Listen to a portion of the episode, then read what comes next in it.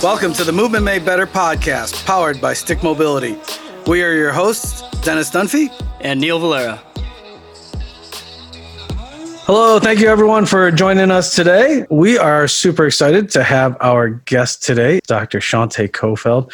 Hello, Shante, how are you? I am doing very well. Thank you guys. This is a long time coming, and I'm super honored to be on here. So thank you. Uh, for those who don't know, we met in Dubai. Dubai. That, that's uh, a year and a half ago. Jeez, wow. Yeah. Wow. So yeah. we did the podcast well, we are in Dubai on your podcast. Yeah. And then she was the one that said, You got to get your ass doing a podcast.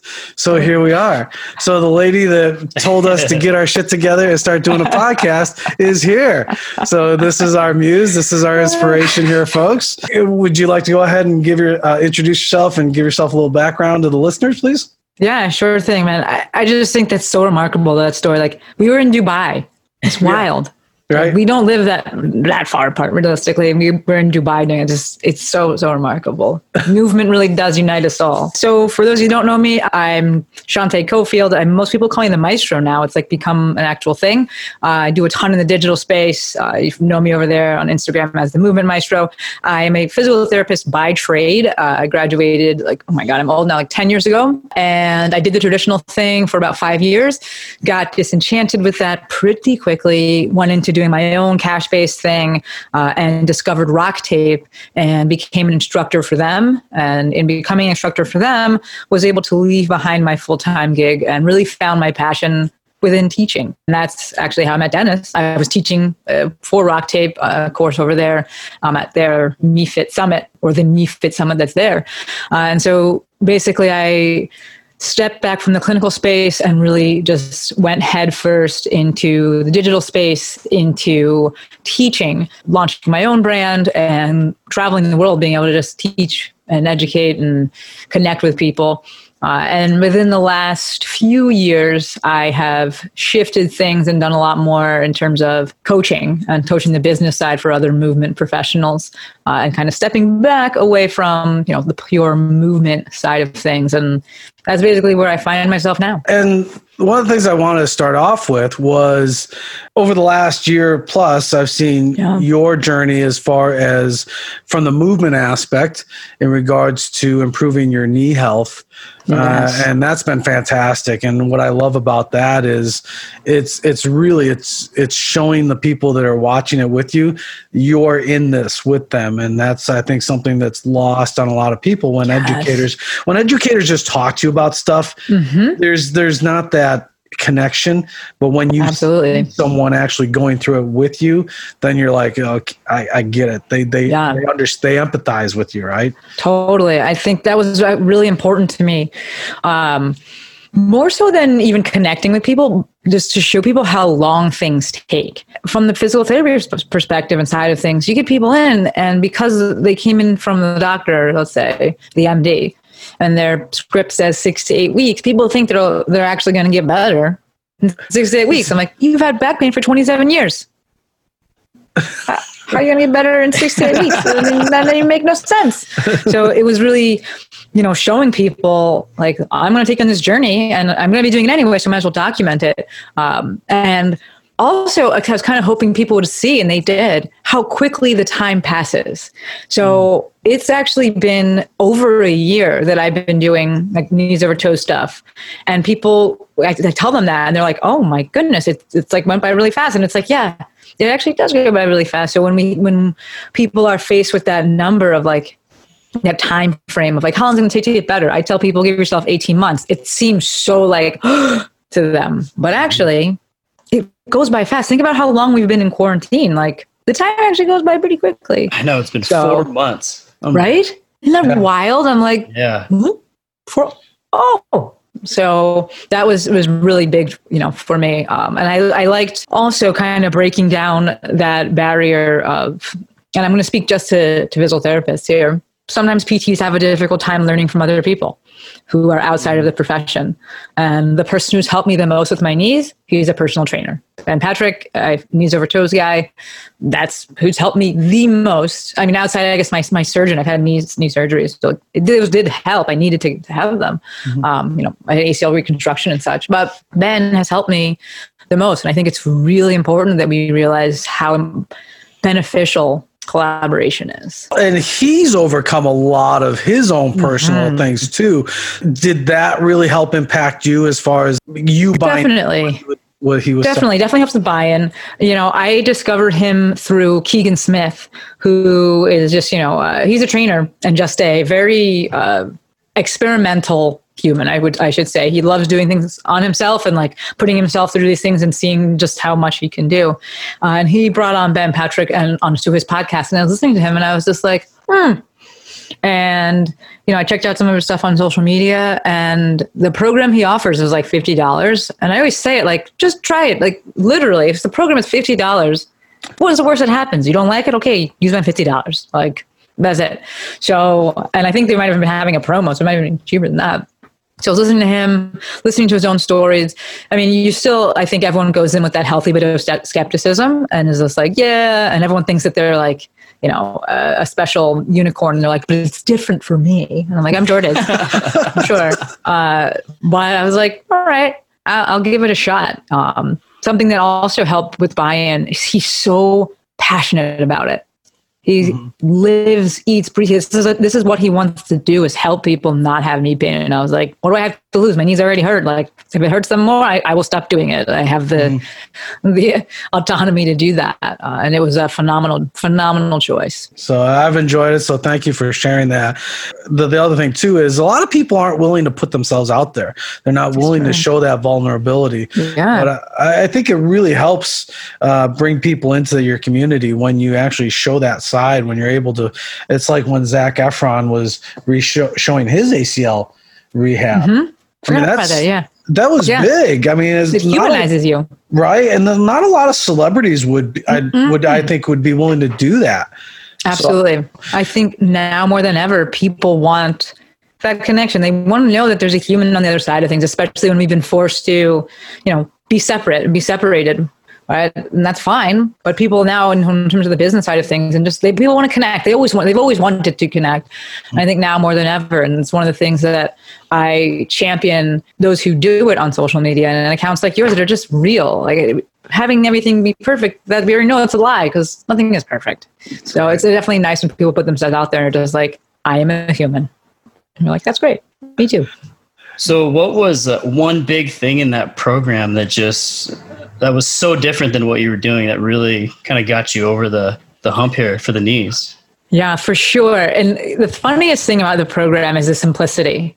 And we, we the three of us sitting here, we know this. like master inside of the box before you worry about outside of the box. We know it. And then it's like comes to yourself and you're like, I should probably look at all this other stuff out here. And you're like, no, go back to the basics. I know this.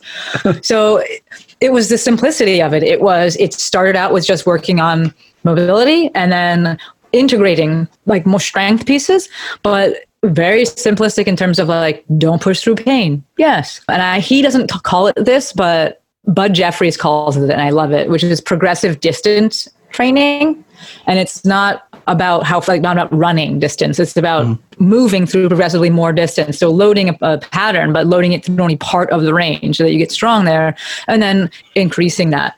Uh, and that's one of the things that Ben does with the exercise he started out with that I was doing was that like yeah, bending your knee may hurt. Okay, so we're not going to bend it that much, but we're still going to load it and we're going to work on these other pain-free things uh, and work on just getting the, the, mobility to be able to be into that into those positions.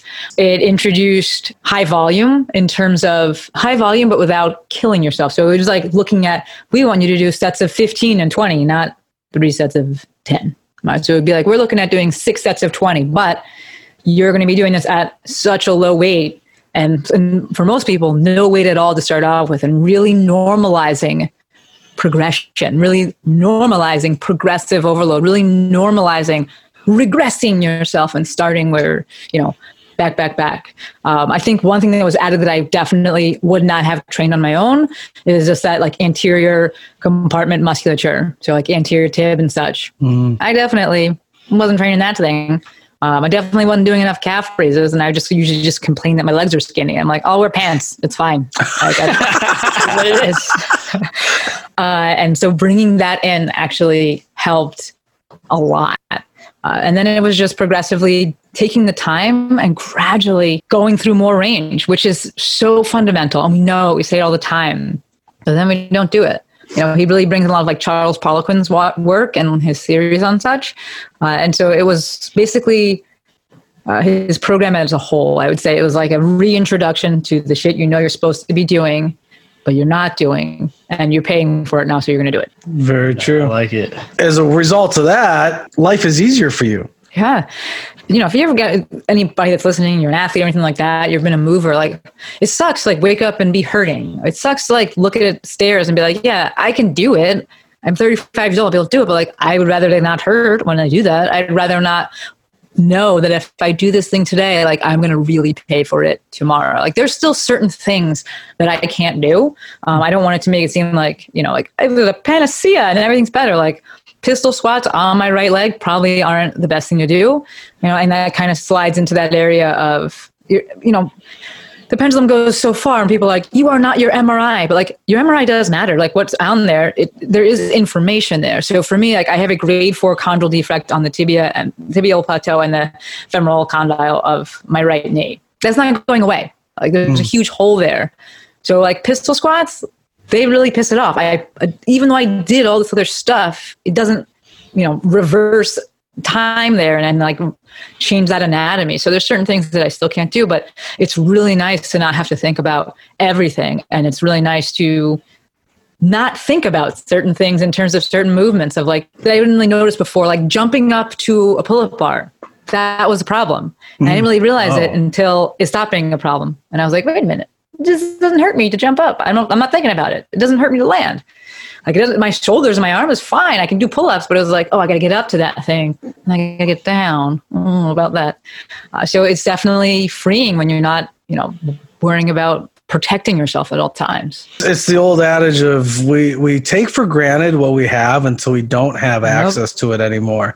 Mm-hmm. And that's and it's something that we wish w- would just be in our mindset at a young age, right? But when we're we 18, 19, we just don't think about no. that because we just don't care. You don't care. Not we just don't. Like, it's not affect out of sight. If it's not affecting me, I don't think about it. Mm, and that's one of those not. things where you're just like, oh, you wish you could just put that in your head, or if there's some like type of program you could just instill in people that they would have that. It's I need an app for that. Right. for sure, need an app for that, big time.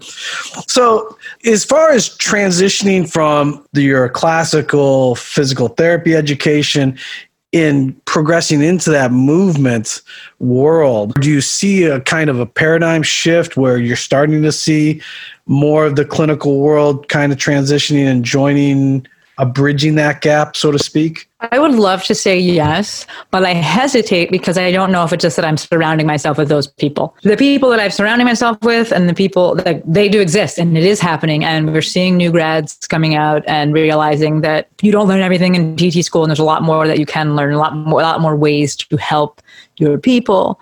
Um, so yes and no. Um, the cool thing about it is that even if there aren't people that are buying into it, they're going to have to buy into it at some point. I think one of the best things that's ever happened to physical therapy is that personal trainers levels up. Personal trainers went and furthered their education, furthered their skill set, and PTs were like, "Oh, I'm losing patients." Like you know, the ones that kind of refused to change were just like, P- personal trainers shouldn't be able to go to these courses. We've had these issues as as you know as a RockTape instructor. Like we've had oh. such pushback from clinicians being like, you have people in these courses that you know shouldn't be here, and it's just like they're gonna figure learn this stuff any somewhere might as well be from a reputable source. We're not giving people the license to do this but it is very valuable to just understand how these things are working. Maybe they don't have a license to touch but still it's very valid and valuable for them to understand how these things are working. So our doors are open. But you see a lot of the you know dinosaurs or people that are scared of change or don't want to change being like they shouldn't be allowed in here. Whereas the other ones were like well, I better step my game up. I think that's been absolutely remarkable for the physical therapy profession.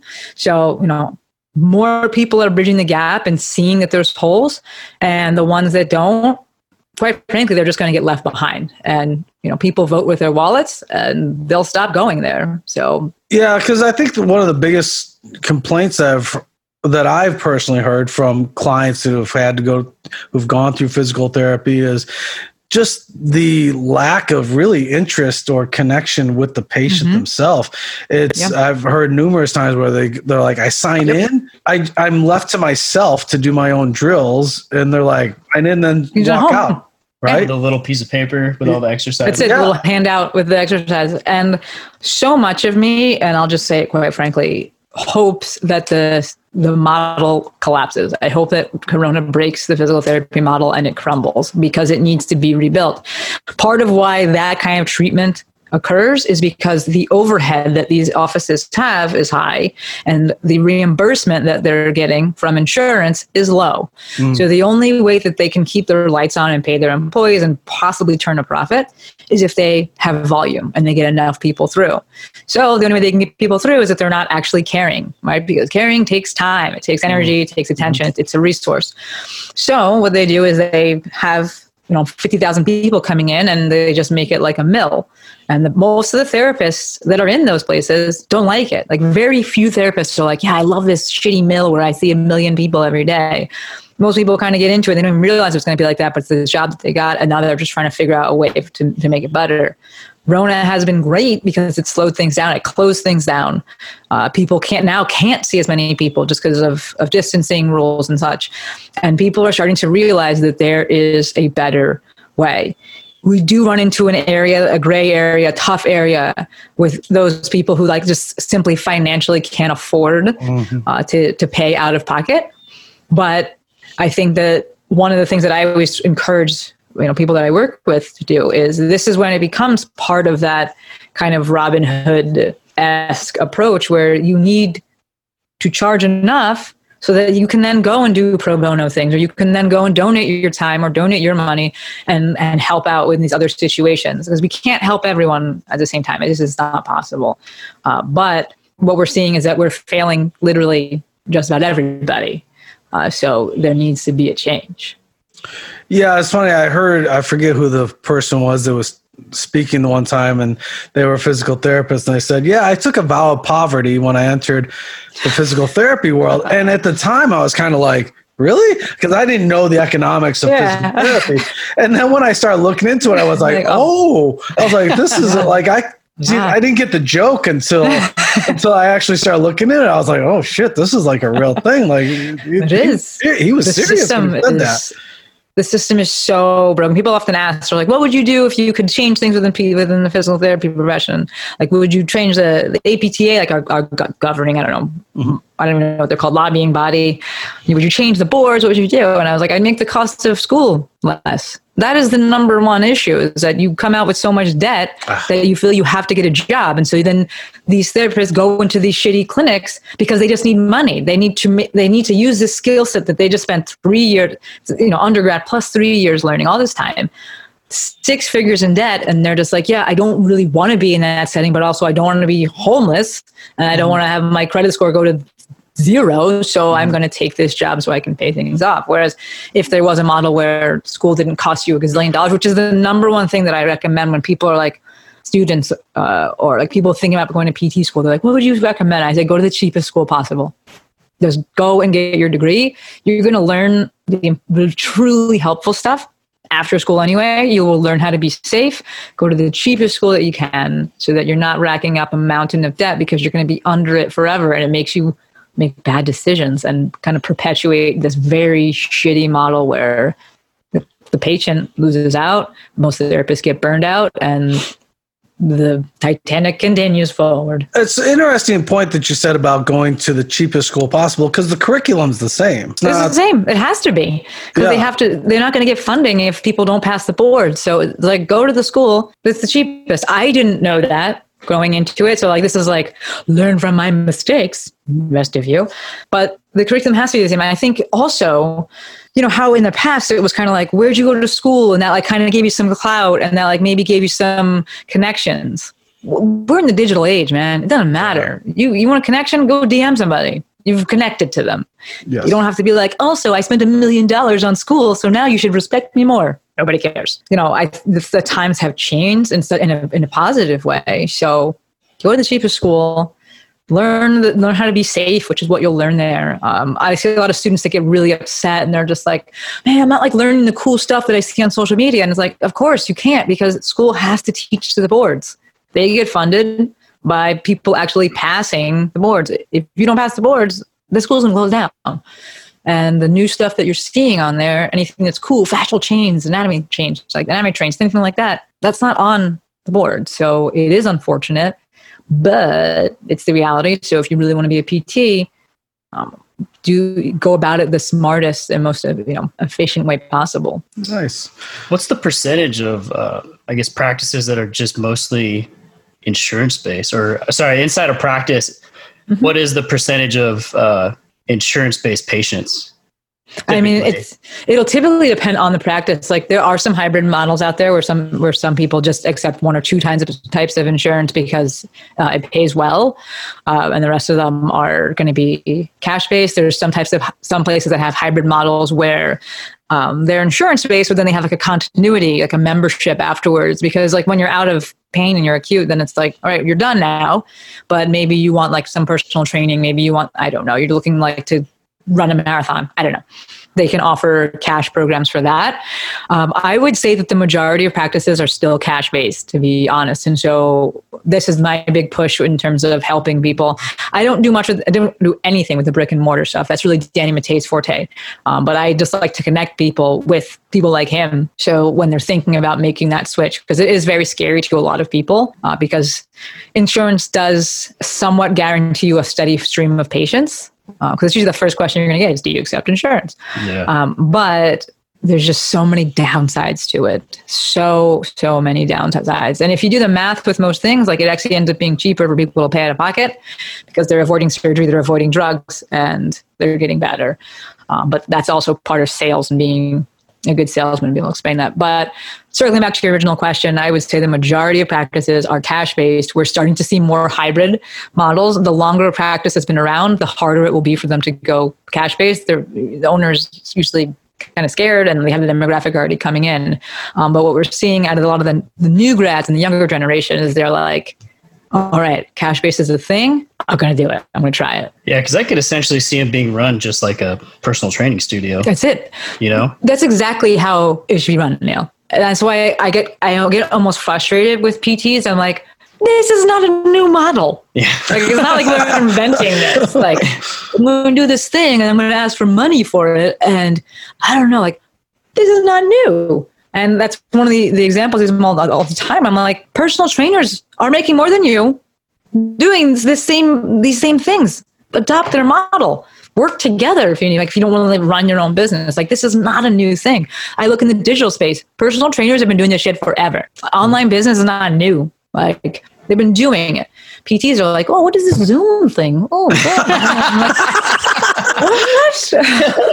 what's what's happening? So you're spot on. It should be run the exact same way, uh, and the you know the, the pricing and the packaging would be a little bit different, just in terms of if it's like an acute someone coming in with an acute thing, or if there's like a surgical thing. But at the end of the day, overall, it's the same. It's exactly yeah. the same. Because you could essentially transition from physical therapy to yep. training full time. Yep. And we see people trying to do that and people realizing that it's a bit smarter to do that. I often tell people that have done that are thinking about going into PT and they're like, you know, I'm concerned about the time and I'm concerned about the, the investment. Realistically, getting a personal training certification and getting a massage therapy license is probably a better route. And I'm not shitting on my profession by any means, but people really need to ask what are they looking to do and what do they want their day to look like? People tend to think that they need that PT degree. And realistically, if you're trying to do, I guess, maybe more rehab stuff, post op stuff, maybe. But if you have a license to touch and you have a license to do movement, you're good. What mm-hmm. the deciding factor is for many people is the confidence to market their skill set. Mm-hmm. Many people feel like, oh, if I get the DPT behind me, then people will respect me more. Other PTs, maybe, but you guys have, you both of you, I'm sure you've had pain at some point in time. When you're in pain, I don't really care where you went to school. I don't really care what's at the end of your name. And maybe forgiving me if you're like doing surgery on me, okay. But if you're in bad enough pain, honestly, I I blew out blew out my back when I was in PT school, and I would have gone anywhere. I didn't care, and I was actually quite disenchanted because nobody could help me, and I was like, I'm in PT school and no one can help my back. Did I did I make a mistake? like a student from another school actually helped me, and one of the students in my program, she's a transitional student, so she was a massage therapist first. Those two people helped me the most on my journey, and I was like, mm, "This is some food for thought." I'm already in the program now, but you know, get the two, put them together, and then get spend the money and the time that you would have spent on PT school, learning business and learning marketing and learning sales and having the confidence to be able to speak to someone and sell your product and tell them that you have a solution for them and be fine. Yeah, because you said earlier that's where you transitioned in your own life as far as where you see your business going is helping yeah. people uh, on that side. And so it's kind of instead of a physical mo- mobility, it's a business mobility. It's the that's ability. It to, to navigate the world of business and be able to survive and thrive. And that's a big thing mm-hmm. because we have so many business owners that are just barely making it. It's kind of amazing to see how many people are their businesses are basically running paycheck to paycheck like an yeah. like a family is, right? Yes. So so so many and it's so it should be really eye-opening for this country and being like, hey, we're a lot more similar than the media would have us believe. Like so many businesses running paycheck to paycheck. Like that is not. It's not like they're swimming. I imagine like the Scrooge McDuck like swimming in coins. Like it's not like that.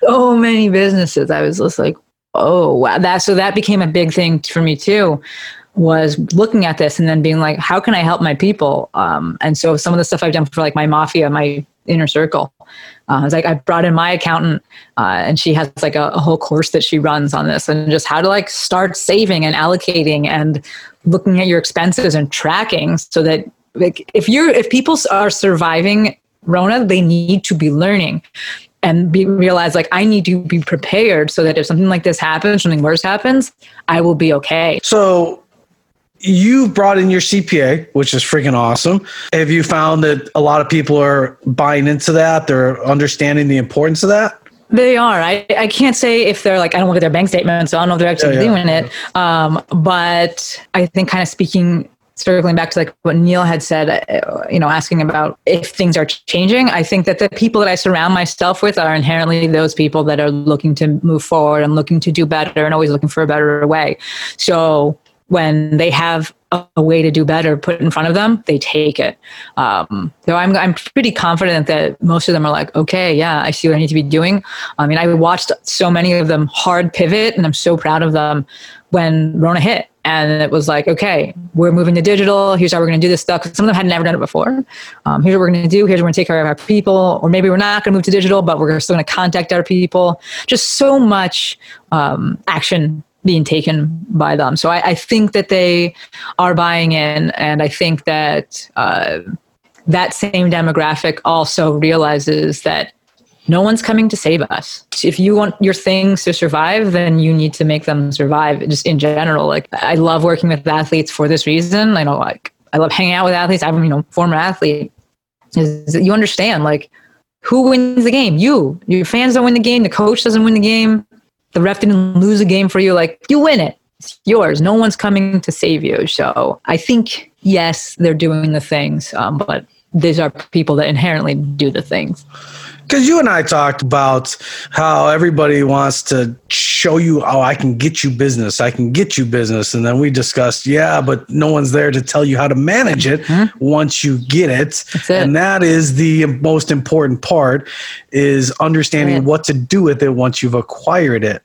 And if you and that's what makes or breaks you big time. hundred percent. I love, I love thinking about the discussion that we've had, and just it's always nice when you can talk to other people that like speak the same language, uh, even if they're doing different things. And there's just so many facets of business that that's why you know earlier I said like if you're gonna save the money on PT school and don't go to business school, invest in coach, invest in someone else who's done the thing that you've done. You know, pay Dennis to he's going to start a business program. We've been talking about this for yes, we, yes, yes, so. we, yes.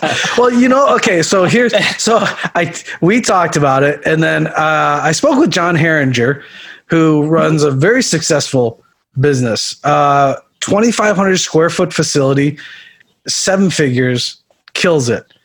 And him and I talked about it, and he said it's not sexy, and I go, I know. It's not sexy. It's there. It's there. The model's there. I mean, what's sexy though is this telling people, leading with numbers. I wouldn't lead with like, this is how you make it sustainable and keep people there. Like you lead with like, this is how you acquire, this is how you build a seven figure business. People would be like, what? I'll sign up for that program because I have oh, one that, monies right now. Sure. Mm, yeah, that's true.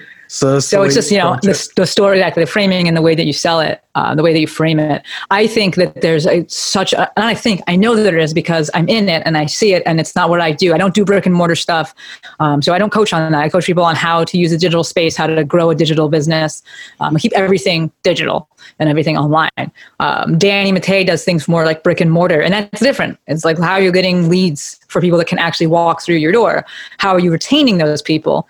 Um, which is what you just talked about. It's okay, you got them for a first session, maybe they got better. Is that it? Like, what is the overall, you know, dollar amount, if you will? And I don't say that in a pejorative way, but what's the overall dollar amount um, for this? This patient or this client and how can we extend that? Because we know that the easiest people to sell to are people that have already bought from you in the past. Mm-hmm. they know that they trust you. So it's like what other problems do they have that i can help them with? Um, and people need need to be taught that. They don't we it comes easy to us and we think because we're in it but i see it and i see people struggling. And i know you've seen it. You see people just like going paycheck to paycheck and charging $20 for a session and driving all over town. And it's like, all right, if you're happy doing that, cool. If you're looking for another way to do it, I know a guy named Dennis who could help you out. I mean, it's like you said, you've got to go to people that have been successful, no matter what the industry, no matter what industry you're in. You go like, to people that are, that are, successful, and no you, learn, and you learn from them. It, it's not even just one person. Go to multiple. Mm-hmm because you want to get as many viewpoints as possible because each one each person is going to have a little bit different perspective and i see so much oh, sorry go ahead oh go no ahead. go no go ahead you see yeah.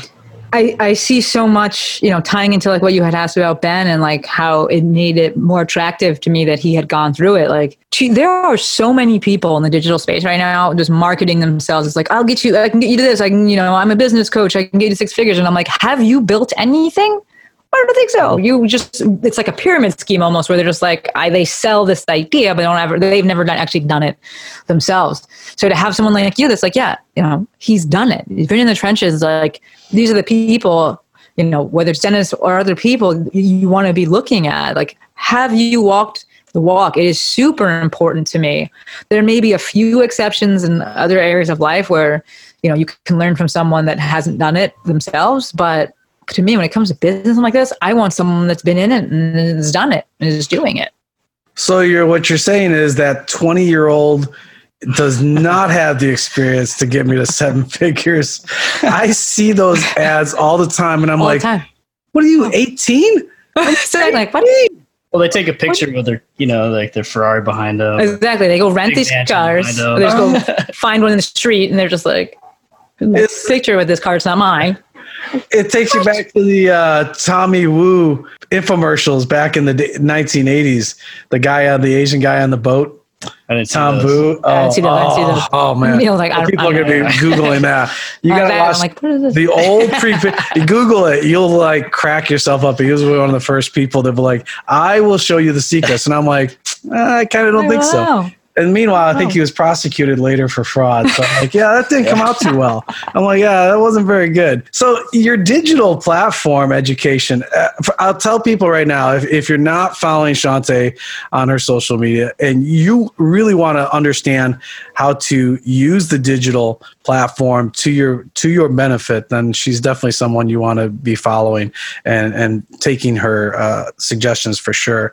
Thank um, you. What is what are maybe some of the biggest things that you see people not doing that's kind of that's undercutting them when they're trying to get their, sure. to their goals? The number one is they're not showing up. Social media is content marketing. And content marketing needs content, which means you have to show up. You have to be posting. You have to be creating. Like people are like, oh, I'm going to do like once a week, and I'm like, okay, it's better than nothing, but it's basically nothing. Uh, you have to be showing up. It's not easy. I, I one of the questions I get most often is like, what's like the least amount that I could post? And I'm like, that's not the right right question. I would love if people were like, is there a thing that was posting too much? Like, let these things kill you. If you think that it's like, this is going to help me, like, it's so interesting because when it comes to like medicine, people are like, well, I'm going to take like three servings because it has to be better, right? Because more it has to be mm-hmm. better. And yet when it comes to doing work, they're like, so what's the minimum though? Like, could I do it like once a month maybe? And I'm like, what? This is medicine for your business. Take it. Take it every day. So the number one thing I see people not doing is showing, not showing up. And the second issue is they're not being themselves. Um, I'm going to speak specifically to my wheelhouse, my people of PTs, where they have gotten so caught up in the fact that we have doctorates that they have put up these barriers and made themselves very unrelatable to their demographic. And you understand when people are going to PT, they're usually going to PT because something hurts. They're in pain. No one goes there like, I feel great. Just wanted to step in. Like, that's not how it works. They're in pain. They're scared. They're worried that maybe they can't play with their kids or they're never going to be able to resume doing something that they love, their identity. Like runners, right? That's their identity. You take that away from them, they've, they've lost mm-hmm. themselves. Oh, yeah. So the people are legitimately scared about things. How, how comforting is it for them to like come, you know, face to face with this very like, you know, white coat, put a barrier up yes, there can be some safety in this like authority roles that can be presented, but simply knowing your shit creates so much authority. And they're like, oh, you know what you're talking about. You can help me. Uh, so I see people just not showing up authentically. They're showing up how they think they should be showing up. They're showing up a very in a very sterile way, forgetting that the, on the other side of that is a human um, and I, I, think part of it also comes down to a little bit of that scarcity mindset. And they're like, oh, but if I'm like myself, then someone might like might not like me, and then I'll get less, you know, views. I'll get less people. The best part about online marketing is that there are so many people out there, and you can use your messaging to weed people out, and therefore work with people who actually want to be doing the thing that you're doing. They're out there. There's a billion users on Instagram I think your people are on there somewhere. You know, imagine being able to work with just the people that you know you can help and just the people who you're really jazzed about. The only way you're going to get that is with marketing that, you know, appropriate marketing that draws them in. And the best way to do that is showing up as yourself. So the two biggest things showing up every day and showing up as yourself. Oh, so one of the one of the things that I see is um, with with trainers at least is that they try to talk to their peers, even though their yes their business is their clients, right? Mm-hmm. So you know they're always tagging the different trainers and they're trying to impress yep. them with all this lingo yep. and everything. And I'm like, so who do you actually work with? oh, I, I, work with the general population. You're like, okay, so why are you trying to impress all your peers? Shouldn't you be? Aren't you trying to get business from the general population? Exactly. That is a huge, huge, huge things that come up. And I understand there's like that bit of insecurity. And typically it's because the way the algorithm is like it will show your stuff to people who are like you and other trainers and such and other PTs. But Neil, you hit the nail on the head. Those trainers are not paying your bills. Exactly. So you need to be speaking to your people. Your peers are not your audience unless they are. So for me, my peers ended up being my audience uh, because I wanted to teach the teachers, but it kind of evolved. so it changed uh, and ended up being like other, you know, other PTs and such. But you're so spot on. And so, you know, marketing 101, listen to your people and then steal their language and use it in your marketing. You know, very few people are like, I would like to work on my hip internal rotation and I need to work on, you know, my subscap. Like, if you want to drop that in to educate people, okay, but make sure that somewhere in that content is the fact that the person said, yo, when I squat, I got a pinch. Help them use that language. When I squat, something bad happens. All right, use that language. And then if you want to educate them, which is cool and great, put that in the captions like that. But you got to be speaking to your people. Uh, people have to figure out their why huge Dennis. First oh, yes. thing, right? I think so many people are yes. confused Mm-hmm. But what's what is your why? Yes, that is I'm like hitting stuff over here. Sorry. That is huge. And that's what's going to keep people going. So, one of the things I do with the coaching that I do, whether it's one on one or the group coaching, uh, well, my screen is going crazy. Uh, is I have I take people through a drill for them to work on their why and trying to figure that out. Um, because people will be like, "Oh, I want you know five thousand followers, whatever number they come up." I'm like, "Pick your goal, whatever it is, I don't care." And then ask yourself five times why. And so with each, with each answer, you need to ask why again and why again and why again, because that final answer is what's going to keep you going. It's totally fine to have uh, very objective goals, monetary goals, whatever. It's totally fine. Um, it's good. But if it doesn't go back to your why, to a solid why that really resonates with you, you will stop because we know that things take time. Giving that ROI, that tangible ROI, takes time. And so if that is your only why, you will stop because you're like, I didn't make a million dollars. And you're like, oh shit, it's been five minutes.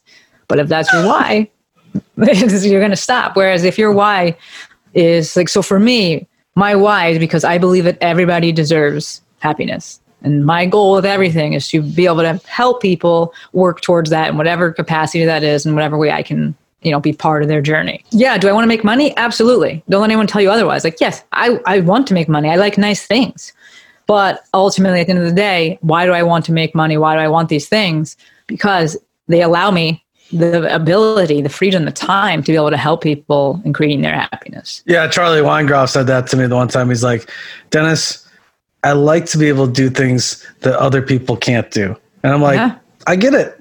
I yeah. get it. He's like, I'm, you're helping people, but the reward for helping mm-hmm. people is the fact that yeah. financially you're able to do things and experience things that other people haven't 100%. been able to do. So it, there's a give and a take. It's not all just take. I mean, there's it's working on both ends.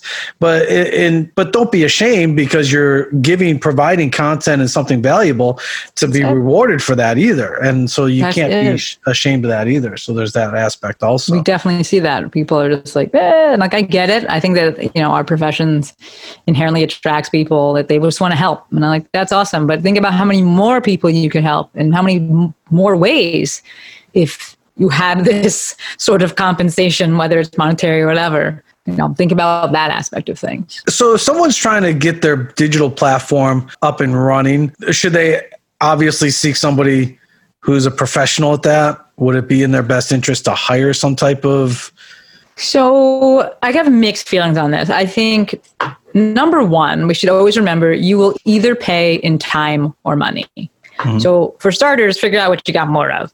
Because uh, some people are in different phases of things. But then the second part of that is that there's so much value in being able to run, know how your own shit runs. I think you need to do that.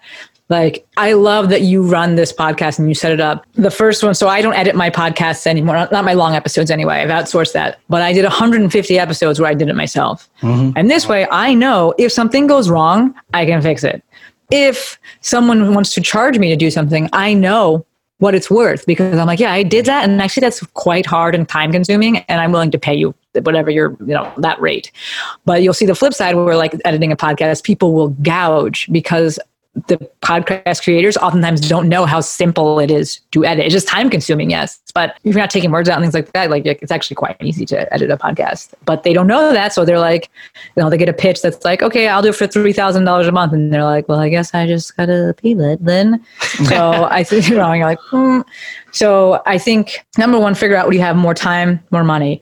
Second thing is figure out the cheapest, I don't want to say the cheapest, the most efficient way to do things. I, I see a lot of people like really just kind of like nickel and diming things. And it's just like, again, you're paying time and money. You pay like nothing for this thing. And then you end up having to spend a gazillion hours on trying to fix it. And then you end up going back. Everything that's needed to start your online business you can do yourself. I promise. Everything that's needed. Uh, I think like the four big pillars of online business would be social media, some sort of website. Doesn't need to be fancy. Get a Squarespace. You can make that in a weekend. Some sort of email marketing service. And then the fourth component is some form of long form content. So whether that's a podcast or a blog um, or a vlog, just you need to start building that so people have a way of learning more about you and kind of consuming your brain, if you will, free. Very simple. All, all four of those things they're not expensive. If you actually do the math on it, you're like, wow, it's actually very low overhead. Um, but all those things can be done on their on your own. Uh, and I think that there's a lot of value in puzzling through it and really trying to figure it out, and then going to somebody with questions. I think that people pay for solutions to problems they don't have. They're just like, I'm gonna hire a coach. I'm gonna like do this thing. I'm like, do you ever have a problem with that, or you just didn't want to do it? Like, try it out first. Figure out where the gaps are, and you're like, man, I can't. I don't know how to do this thing. I don't know how to do that thing. And then look for a coach or a solution that actually solves that. This way, everyone, you know, is being more efficient with things, and then you can go from there. That's great advice. So on, on social media, you know, when you're we're showing drills or movements, um, so we get this a lot. Well, hey, does this exercise mm-hmm. help my mm-hmm. my shoulder injury? Does this help my back? You know, how how do you address those types of questions or comments? Yep, those are the worst. Uh, so I had that.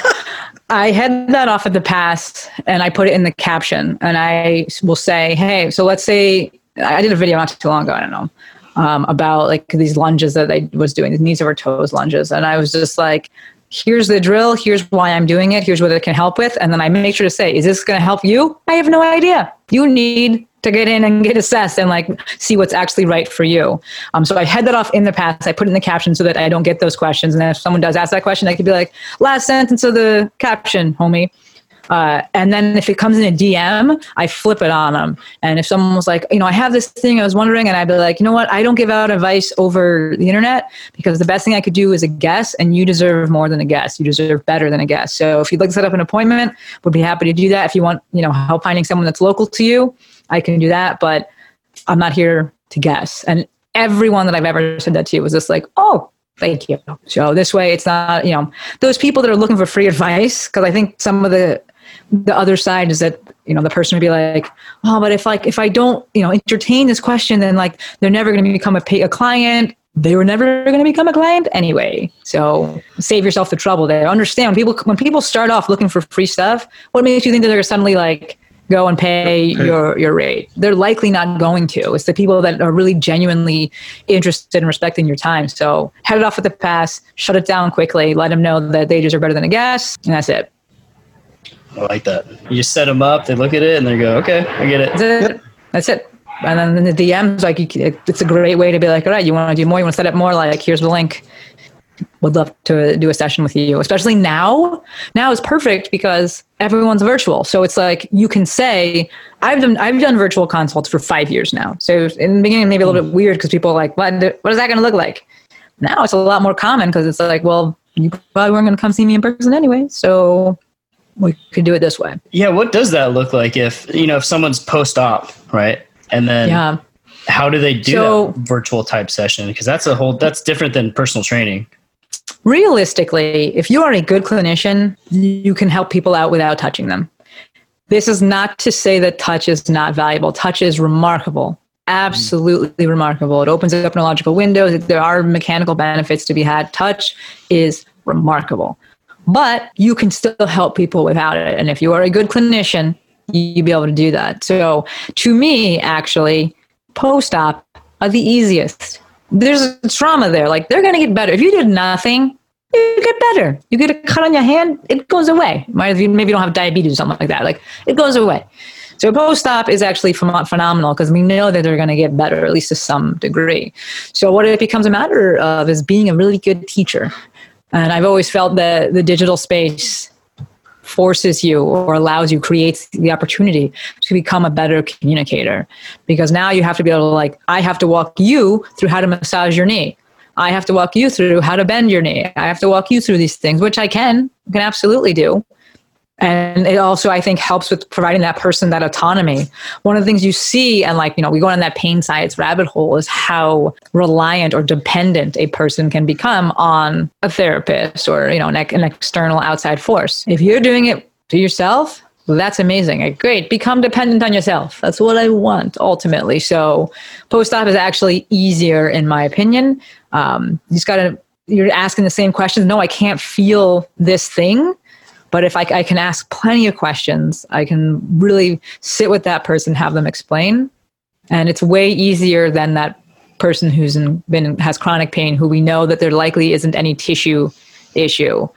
that becomes a lot harder. What would you say to people that are more concerned or over concerned about having their intellectual property yeah. like I don't want to put more. For, you get those people like I don't want to put too much mm-hmm. content out there because people are going to steal my stuff. and you're like, huh? Wait, like, a minute, what? so there's a few things I say to it. One, we're all just borrowing. At the end of the day, we're all just borrowing. I think people that are like, I made this up, they just haven't really read enough. But as it relates to putting your content out there, I to say it all the time teach everything you know. People will pay you to say it again. Teach everything you know. People will pay you to say it again. As it relates to like online courses and things like that, yeah, just lawyer up and you can, you know, you have disclaimers and things like that or whatever, um, you know, things they have to sign. Mm-hmm. Uh, but in terms of things that are on the internet and such, movement is not proprietary. I say I'm not going to say the person's Instagram handle because I feel like it's like saying like Candyman. Like I don't want to say it because they're going to end up in my feed. But there are accounts out there that feel that their style of movement is proprietary that they made this thing up. And it's one thing to have something like in your case where you have like an actual physical implement that you have like created. So everything's just moving. You didn't invent a lunge sir. Like that's been around for a long time. You didn't invent the transverse plane ma'am that's been around for a long time. Uh, so I, those people that say that are often coming from such a place of scarcity. And so if I was to, you know, be working with them, real talk, I'd tell them to go to therapy. And I'm not in a pejorative way, I don't say it in a mean way, but it's like you are in such a place of scarcity, it's going to be very difficult for you to grow. Right? Jill, my, my really good friend Jill was t- the analogy she used is basically like a closed fist. It doesn't let money out but it doesn't let any money in. Oh, that is very true. Because for us, it's it's exposure is exposure. That's it, man. And they're gonna want to go to the source. I think about Gray Cook all the time. That man has done so much for for the PT space, for movement space. All of his stuff is out there somewhere. Like he's really known, you know, joint by joint. Him and Mike Boyle. He's really known for the toe touch progression, whatever it's called, the SFMA. His if you buy the book, what is it, Movement? The whole SFMA is in it. The whole thing is yep. in there. It's in there for whatever, 80 bucks, 90 bucks, whatever, the, whatever it is. And yet, how many people, myself included, I am people, sign up for that $1,000 course? People will still pay you. They will pay you to say it again. They will pay you to say it in a more refined way. They will pay you to say it directly to them. Mm-hmm. Put it all out there. Get that exposure people want to go to the source. And so I was in Mexico. Actually, now this reminds me, I wanted to do an episode about this. I was in Mexico for, this was a long time ago, obviously. I was in Mexico with RockTape for our instructor summit. And they had a cover band playing. And the guy sounded just like Eddie Vedder. And I was like, holy, and he, holy smokes. But then when he spoke, he had the heaviest Mexican accent I don't really think he spoke English that well, to be honest. I was like, are you So he was just kind of copying and honestly, when you listen to him sing, I'm like, he's just singing the sounds. Like, I don't think he mm-hmm. knows what he's singing. And so I'm sitting there and just being like, you know, the copy is never as good as the original. Yes, they can copy you once. I'm like, but this man is performing in Mexico, which maybe is his dream and it's on, he, he loves it. But he's not, you know, going to be in a hall of fame because he can't reproduce that level of greatness. He doesn't have, it's not what he does. He does is he just replicates this it's the person who comes out with it originally that has the ideas that can then do more and then builds on it and then carries that forward. You will be fine. The people that are trying to copy you they're going to get stuck and they're always going to be at least one step behind you. So it's fine. It's maybe annoying but it's fine. Yeah so it is being able to overcome it's like you talked about therapy it's more coming over overcoming your own insecurities. It is it's you. I mean it's is it and, and I and I uh, we always thought joke about there's seven billion people in this world. There that is right? can't even fathom how many people. right. So, like, if you can capture your audience is always going to be there, and, and, those people that really love and follow you, anyways, they're going to be your disciples that are saying, "Hey, man, we, I it. saw you doing this, but man, this is the person that really you need to go see." That is it. Your people will spread your message farther and faster than you ever will be able to. Yeah, I had somebody ask me that at, at uh, in Dubai this past summit. They asked that question. I said, I think our, our role as coaches is not to worry so much about our IP, but it's to teach people and then have them share it.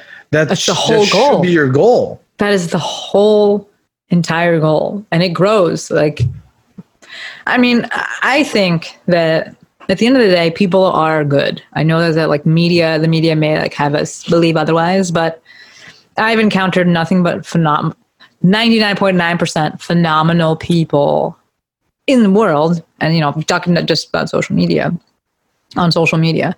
As such, you putting, you're putting good out there, not just good stuff, but you're putting good out there, you're leading with that, you're looking to just help people out and grow and help them grow and, and spread that message, it gets carried forward. It's I really feel like it's when people go the other direction and they're so in scarcity, they're so you know proprietary, they're so not not approaching it from that same mindset that that's when you start to see like oh kind of the and people can smell it.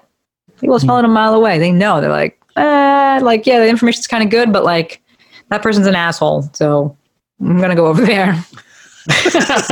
I'm going to ask this question. You don't have to answer it if you don't want. Is social media someplace that you think a company or a brand should should engage social issues?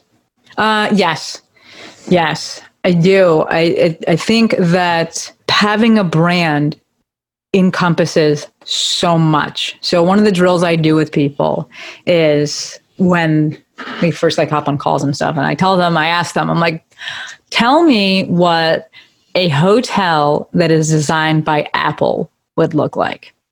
Or I ask them, tell me what a hotel that's designed by Nike would look like. Those companies don't have hotels, but you know right away. You have an idea. You're like, it would have that. I think it would look like that. I think the colors would be like that. I think the vibe would be like this. That's a brand. It encompasses so much more. And so, especially with a personal brand, that that social uh, issue side of things, that's part of the brand. That's part of what you stand for. That's part of your values. And so I absolutely think that companies, brands need to or should make their stance known when there are times that it could be gray. I don't think people need to lead with certain things, but if it's ever in question, if there is a time where not saying anything is dangerous, things need to be said. Uh, just so people can know, like, this is my values. This is, and uh, the way that I likened it, and I spoke about this on social media, was it's like wearing a jersey. It's just like you being like, ah, oh, we're on the same team. Cool. You don't have to wear a jersey every single day. Like, yeah. that's okay. Mm-hmm. But I know you have it. And they're on my team. And then, then you go and speak about the other things because in reality, we're, we are complex. We're not just this one issue or just this one issue. We're, we're all about so many different things. But when times arise where uh, values are, are put into question or values are questioned, I think that it is important that you take a stand, let people know, um, because people are looking to they look to you for other things or they look to these brands for other things. So it's like yeah this is my stance and move forward. The flip side or i don't know the flip side but one of the things that i hear people say is like oh but nobody follows me anyway. Why would i say anything? And i'm like because you don't know the reach that you're having. Simply simply you saying one thing and, and expressing your values may give someone else the courage who doesn't say anything to you to go and have a difficult conversation with somebody else because they know they're not alone. So i think it's really um, especially if you have any kind of following, you're a leader. And so I think it's really important for leaders to state their values, for leaders to be willing to be held accountable for their actions. Uh, so I do think that it's in certain times it is very important that people, that brands uh, take a stance on things. Let them know. I think it's interesting what uh, you said as far as you don't really understand how much exposure you may may have uh, I think a moment comes like that when you do, when somebody posts something that you said, that's yeah. that aha moment. Yeah, you're like, whoa. Holy shit. I said that. First of all, I said that. Oh, yeah. That's pretty good. right. and then they post it and you're like, holy shit. I guess I got people are listening. So that's that, that's that aha moment where you go, okay, I have yeah. a platform and and it's and that brand needs to be able to let everybody in the community know this is our stance this That's is it. what we believe in and and i think what's interesting is a lot of people are afraid of losing they are uh, uh, clients or or followers or whatever you want, customers or whatever mm-hmm. you want to call them. But I think that you have to remember that for every person you lose, you're going to gain. Boom. Absolutely. Absolutely, and I would I would piggyback off of that. Uh, and there's a quote I keep I keep wanting to attribute it to Brene Brown, but then I spoke with my old coach, and she was like, "I don't know if Brene said that," and I was like, "Well, then we're just going to pretend that she did." Uh, I don't know why I want to say that. I'm like, I think she did.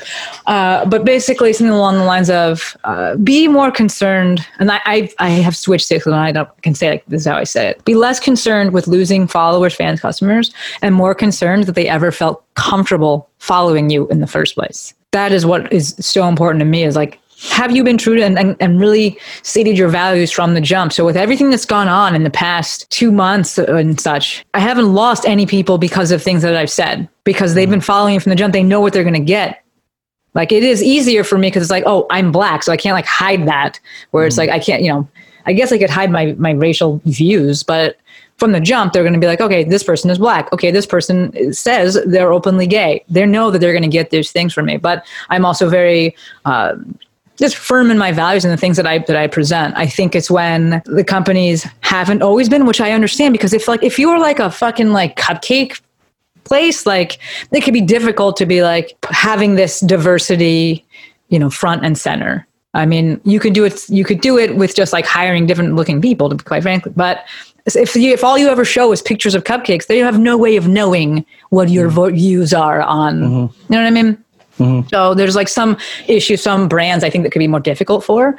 Uh, for them, but then as soon as it gets put into question, you have to take, you have to be willing to take a stance, and then realize now you may lose some people, but you're going to gain so many and so many more loyal people that just they share the same values as you like those are your people they're mm-hmm. going to be there for you uh, so I get it. I don't. I don't want to dis discount someone's feelings and their concerns. Um, but you've hit the nail on the head. Now, I know one of the most frustrating things, me more personally, I get irritated at social media platforms changing their algorithms all the damn time. Mm-hmm, mm-hmm. I understand why. I know they're trying to get you to buy more stuff. Yeah.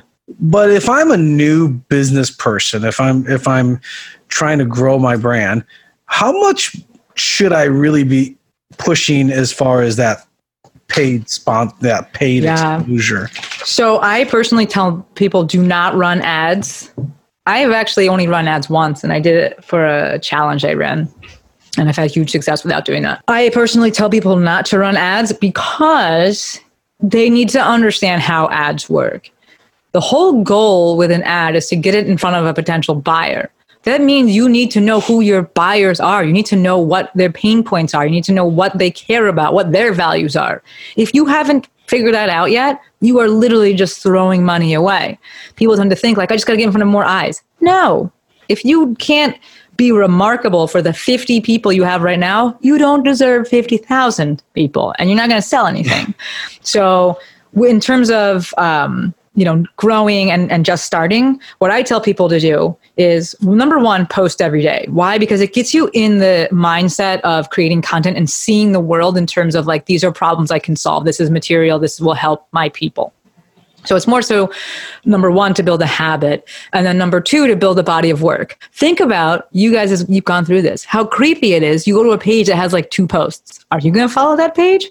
Do you want to interact with that company? You're like, what is this? This is creepy. So in posting every day, like you post every day for a month and suddenly you have 30 posts. That's, that's, you know, a few scrolls. And so people are like, oh, there's like some content here. Uh, so the two reasons posting um, every day. And then the big focus should be on being remarkable for your current clients. You want success? Be successful. And I know that sounds like, wait a minute. But if you want people to notice your success, start off by being successful for the people that are that you're currently serving. And you keep doing it you keep doing it you keep doing it you will get onto people's radars because you have this success stories around you. Uh, i also then in terms of like because in terms of like growing your actual numbers the fastest way it's going to grow is that you're going to get reposted by somebody else. You can get shared by somebody else think about why someone or you've done it right? Think about why you share someone else's content. Would you share someone else's content if they only had one post? Would you share someone else's content if you didn't really know them? No. So if would you share someone else's content if they weren't good at what they're doing? If they didn't if their stuff didn't resonate with you? No. So that means that me as the person trying to grow i need to have more content there. I need to have success stories there. I need to build a relationship with you in this case the influencer. Um, so there's, there's a mutual benefit there. Um, in terms of getting in front of eyes besides that you know you go into facebook groups and you just provide value. You learn how to pitch yourself so that you can get onto podcasts. You get that those reps you serve people you figure out what their pain points are and then you can worry about starting to run ads because there's also strategy in terms of well what kind of ads are you running i personally don't think that ads to purchase do that well because most of the time that ad or many many of the time that ad may be going to cold traffic. So for you guys don't know, cold traffic is just people that, that haven't interacted with you before. They don't know you. That's very weird to ask someone for money if they don't know you. Like mm-hmm. even if you're like, I have the best product ever, like, I don't know you. I have no trust. Like, I'm not going to pay you this. So in that case, you need more strategy in terms of like, okay, I'm going to run an ad to give them something. I'm going to run them an ad to give them a free PDF to get them into my orbit so that into my ecosystem so that I can then, you know, cultivate that relationship. So I think there's so much more strategy that is needed and people are just like, I want to throw some money at it. And I'm like, okay, but you're probably not going to get anything back from that. Uh, and then once those things are in place, then ads become way more valuable because you know the problems you're solving, you know who you're solving them for. You can look at retargeting so that you're not going to cold traffic. You're actually putting ads in front of your people who've already seen you and you're reminding them, hey, I have this thing. Uh, so it becomes a much more efficient and effective strategy because ads, ads get expensive. Like most people, you know, you hire an ads manager, they're a couple grand a month just to retain them, and then you got ad spend on top of that. Maybe you should just like make some more posts and make some more vlogs and like get in the DMs for free. Yeah, you need a big budget for for it ads, is for a sure. lot. It is a lot. And there you can be a ton of value with it, but it's something that is so expensive that I would say have the strategy first.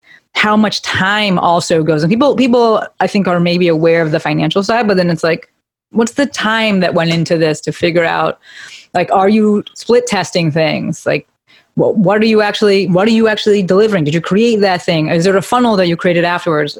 Are you actually tracking and seeing like you have to give it the time to do that but what what's happening with this? Uh, so i think there's the time factor too. So they can definitely be beneficial but i don't think it's a it's not a newbie newbie step do you think uh, the podcasting community is something that's just even though it's been around for a while, is it still got what is this? I mean, is the ceiling still really high on it? I yeah. mean, I think there's like no ceiling on it because it's such the wild west. Like, I think one of the coolest things about podcasts is that I don't know how many downloads you get, Dennis. I got no clue. I mean, that's a great thing because nobody can compare unless you're like, unless you're fucking Joe Rogan and it's like, all right, well, he gets a gazillion. He's Joe Rogan. Yeah. But any, any other way, like there's no comparisonitis. So like there's nothing that kind of stops you from doing it. I think people, some people stop before they get started because they're like, oh, but you have like, these people have like a hundred thousand followers. I'll never get there. That's what I need.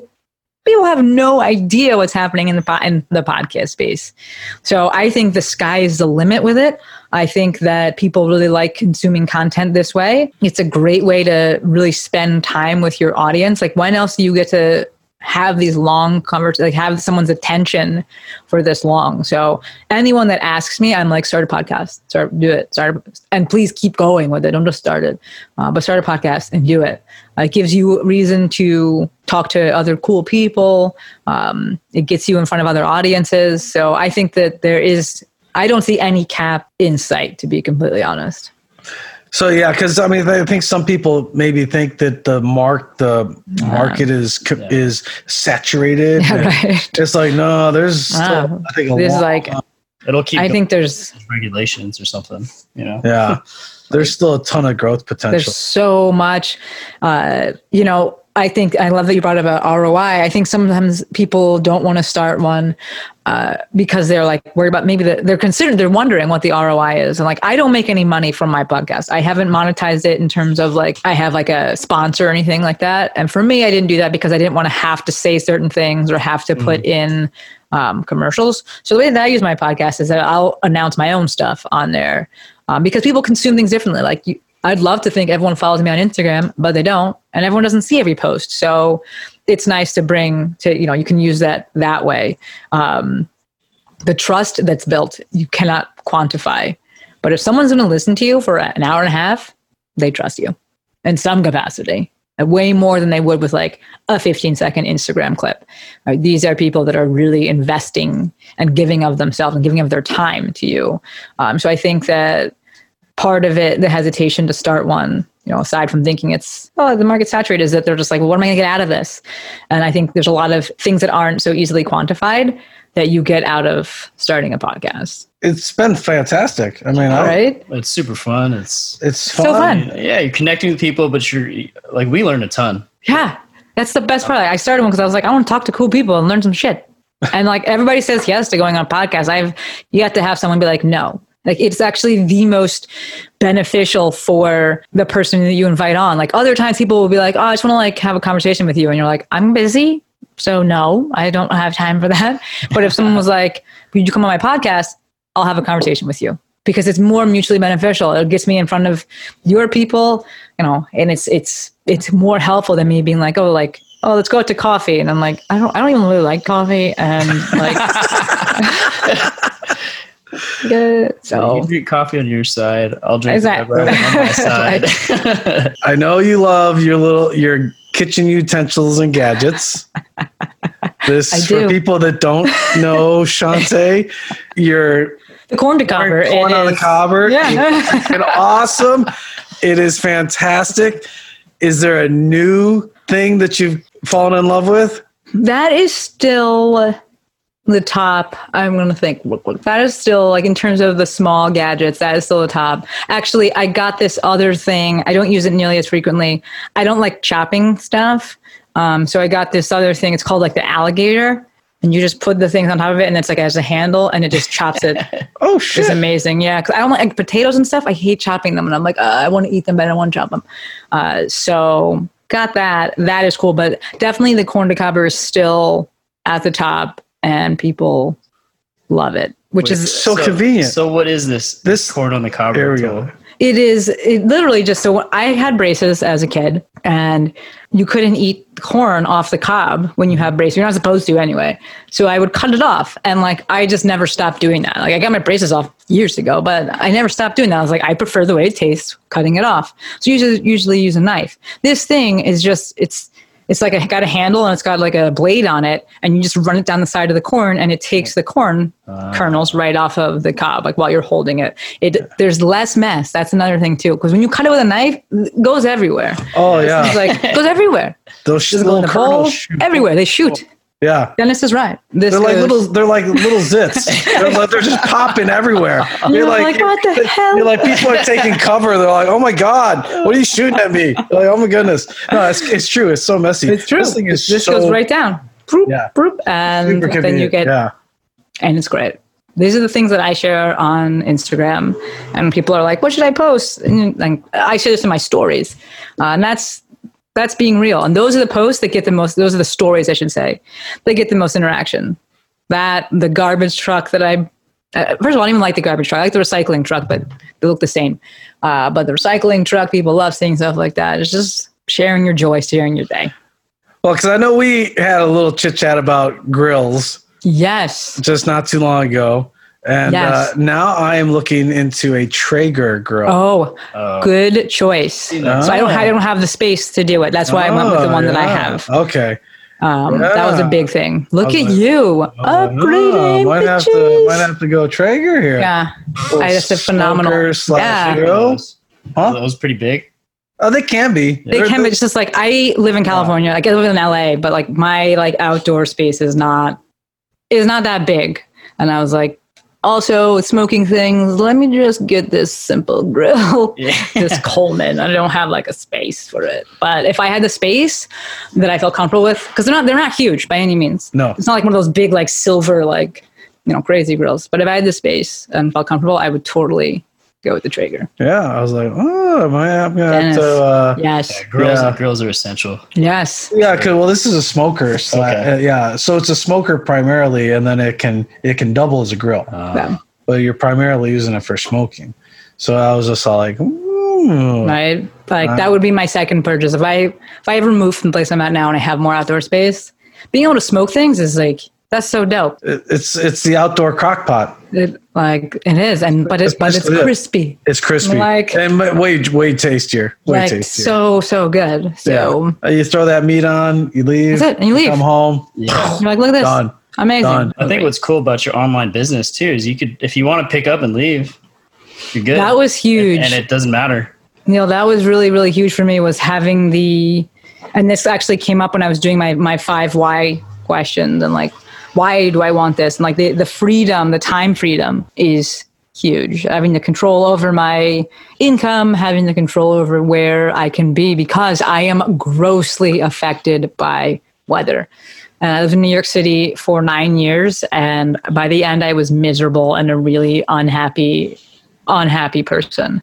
So the ability to live in a place that like really makes me happy was was huge. So it's nice, and I want the other people if they want that. I want them to have that ability to be able to be like, you know what, this is a better place for me to be. Or the thought of being able to be, you know, like bi-coastal. I know some people don't want to really move because they have family, and I'm like, what if you created a life where you could fly home when you needed? But you could live in the place that made you really happy and then have the financial freedom and the time freedom, be able to go home when you wanted that's super important to me. Yeah, and that's really it's like you said, financial freedom is.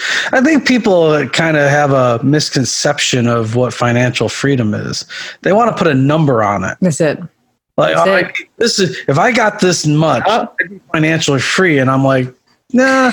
Financial freedom to me is the ability to say yes or no. That's it. Taking a task, right? Yep. Taking a job. I don't need the money, so I don't want that's to take it. a job. I think that's financial freedom. Yeah, it's absolutely based on the lifestyle that you want. Hundred percent. That's why you can't put a number on it because it's like very personal, and very and we can definitely shift depending on where you're at with life and things. Like I totally, totally agree. Totally. Uh, I always got a kick out of like Alex Honnold's an example or Mount rock climbers. Out there's mm-hmm. There's they don't need a lot, Mm-mm. and it's kind of funny when Alex talked about oh he he just hit seven figures right, and he's all like I, I bought a new microwave from my yeah. van. You're like, and you're like, so I was laughing. I'm like, but that's his financial yeah. freedom. Like he's like, okay, I made some upgrades to my van, and and I That's bought it. a new microwave. But other than that, he's like, eh. That's it. That choice, man. That's it. That's the ultimate freedom is choice. You could say yes or no to things. Like, well, I don't have to do that. That's yeah. amazing. And so I think that's something I, I hope people kind of take a step back and put a little bit more thought into it. But that for uh, for me personally is financial freedom. Hundred percent is when you're not bound to having to do something because you need the money. Exactly. And and my thing for people is from a business standpoint and personal financial standpoint, I wish everybody could get to that position. Yeah. I wish everybody could get to that point in that in their life where they could be like, no, I don't need that. So amazing. I, I can say no to that. I think Rona has hopefully, or is, at least the people that I'm surrounding myself with again, it's helping people with that and them. I didn't, I didn't realize personally that consumerism was like a problem for a lot of people. And they were just like, you know, spending money on a lot of dumb shit that I didn't need. And I was like, I, I wasn't doing that, but I didn't realize that. Um, and so that's stopped now because people like can't go out and just maybe their Amazon bill has gone up. I can't say about that. Um, but I think people are really now realizing what do you actually need? What do you actually need to get by? What do you actually need to be happy? Do you want it to go back, go back to the way it was? If you're happy now, do you need it to go back to that? So I think there are so many th- good things coming out of this for those who are slowing down and actually thinking and examining things. We're finally getting past that whole keeping up with the Joneses. Yes you know this Dennis, yes. this mystical family that this mythical family that doesn't exist yep. we created them and this is the we we have to yes. compete with this family it that doesn't, doesn't exist, exist. but we've all but we all know the phrase keeping up with the joneses like it's every human being knows the phrase it's true and, and then at the end exist. of the they don't exist so you're competing against some uh, a mythical thing, a make believe right. thing. And yeah, I, spot on. So you got people that are that yes, you're you may not be working, you may be, but at the same time, you can't go out and spend money like you used to either. So that's it. I think a lot of people minimal minimalism is maybe yeah, starting to. They're seeing it. Yeah, it's, it was picking. It was picking up before the corona. It was, and this has been the best thing. Yeah, I think it's totally. gaining more steam. I think it was very. It was interesting because it was picking up, but then it started being like, if we think about like. Uh, minimalism was but then people started kind of grouping like small tiny houses into that mm-hmm and yeah. then their houses got really expensive and i was like wait i think that you've like missed the point with this whole thing so it's i think it's been actually as much as you know lockdown or you know quarantine whatever you want to call it it's been a long time the length of it has been very good because if it was only like a week or two weeks or a month, it's not enough time for people to like actually change and like establish new patterns and like take the time to like go through those different phases of like, I'm so angry, I'm so frustrated, like actually this isn't so bad.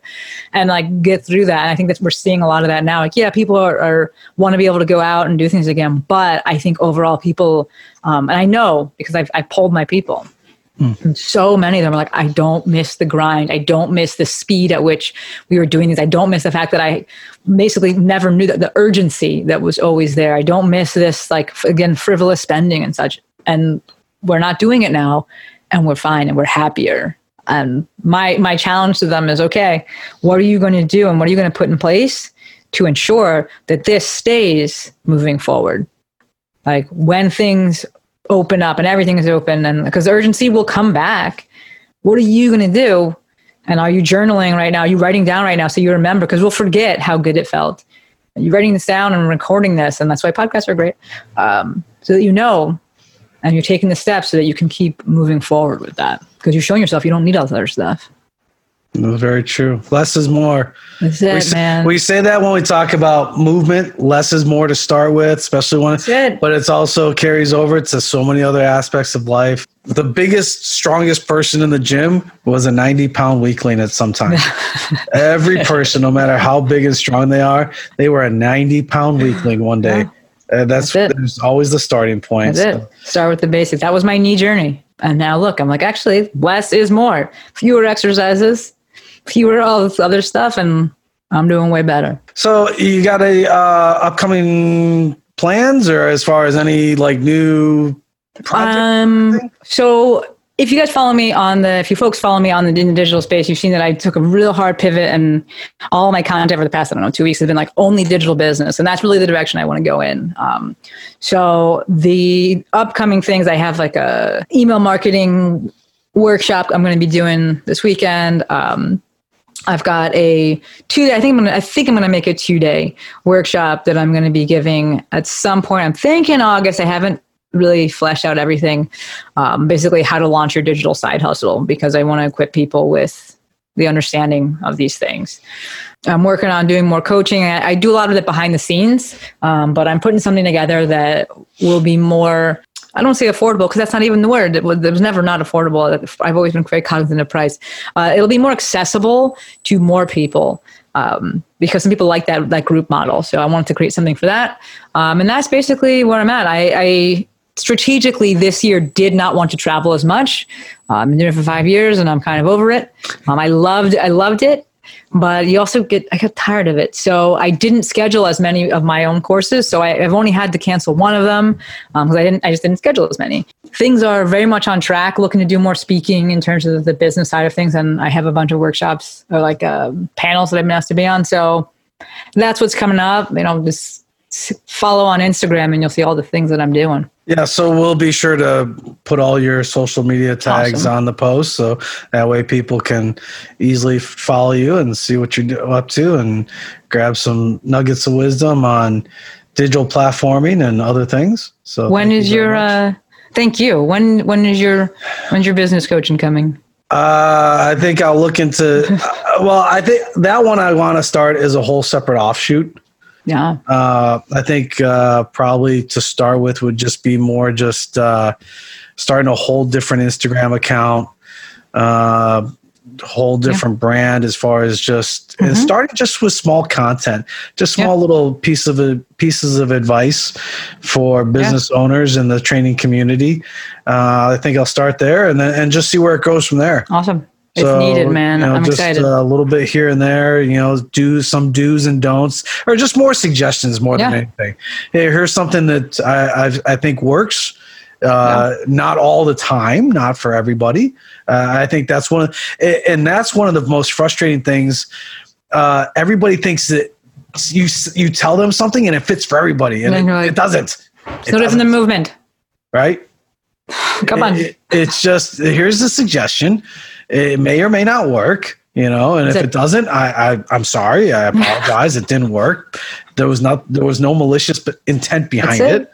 Uh, so that's what I think I kind of have a vision for uh, on that side pro- on that side project as far as getting that going, and then uh, get a little website up, and then uh, start to see what the community if see if the community even grabs it, and hopefully they do. And and because my thing is, is I, I, get really personally disappointed when I see people that launch out on their own mm-hmm. and, and, don't make it, and yeah. bec- and it's because they yeah. didn't they didn't there were so many costs and mm-hmm. so many other things that they just no one told them about mm-hmm. you know and yeah. so many business owners think it's just yes pay the lease and I'm good to go. You're like, no, there's way more than just paying the lease. There's a shitload of other costs and other stuff that you have to go through. So, uh, but even if you don't do a brick and mortar, there's just other yeah. avenues. There's other tax stuff and stuff mm-hmm. that most people don't want to take interest in. But this is the stuff that is going to either make or break your business long term.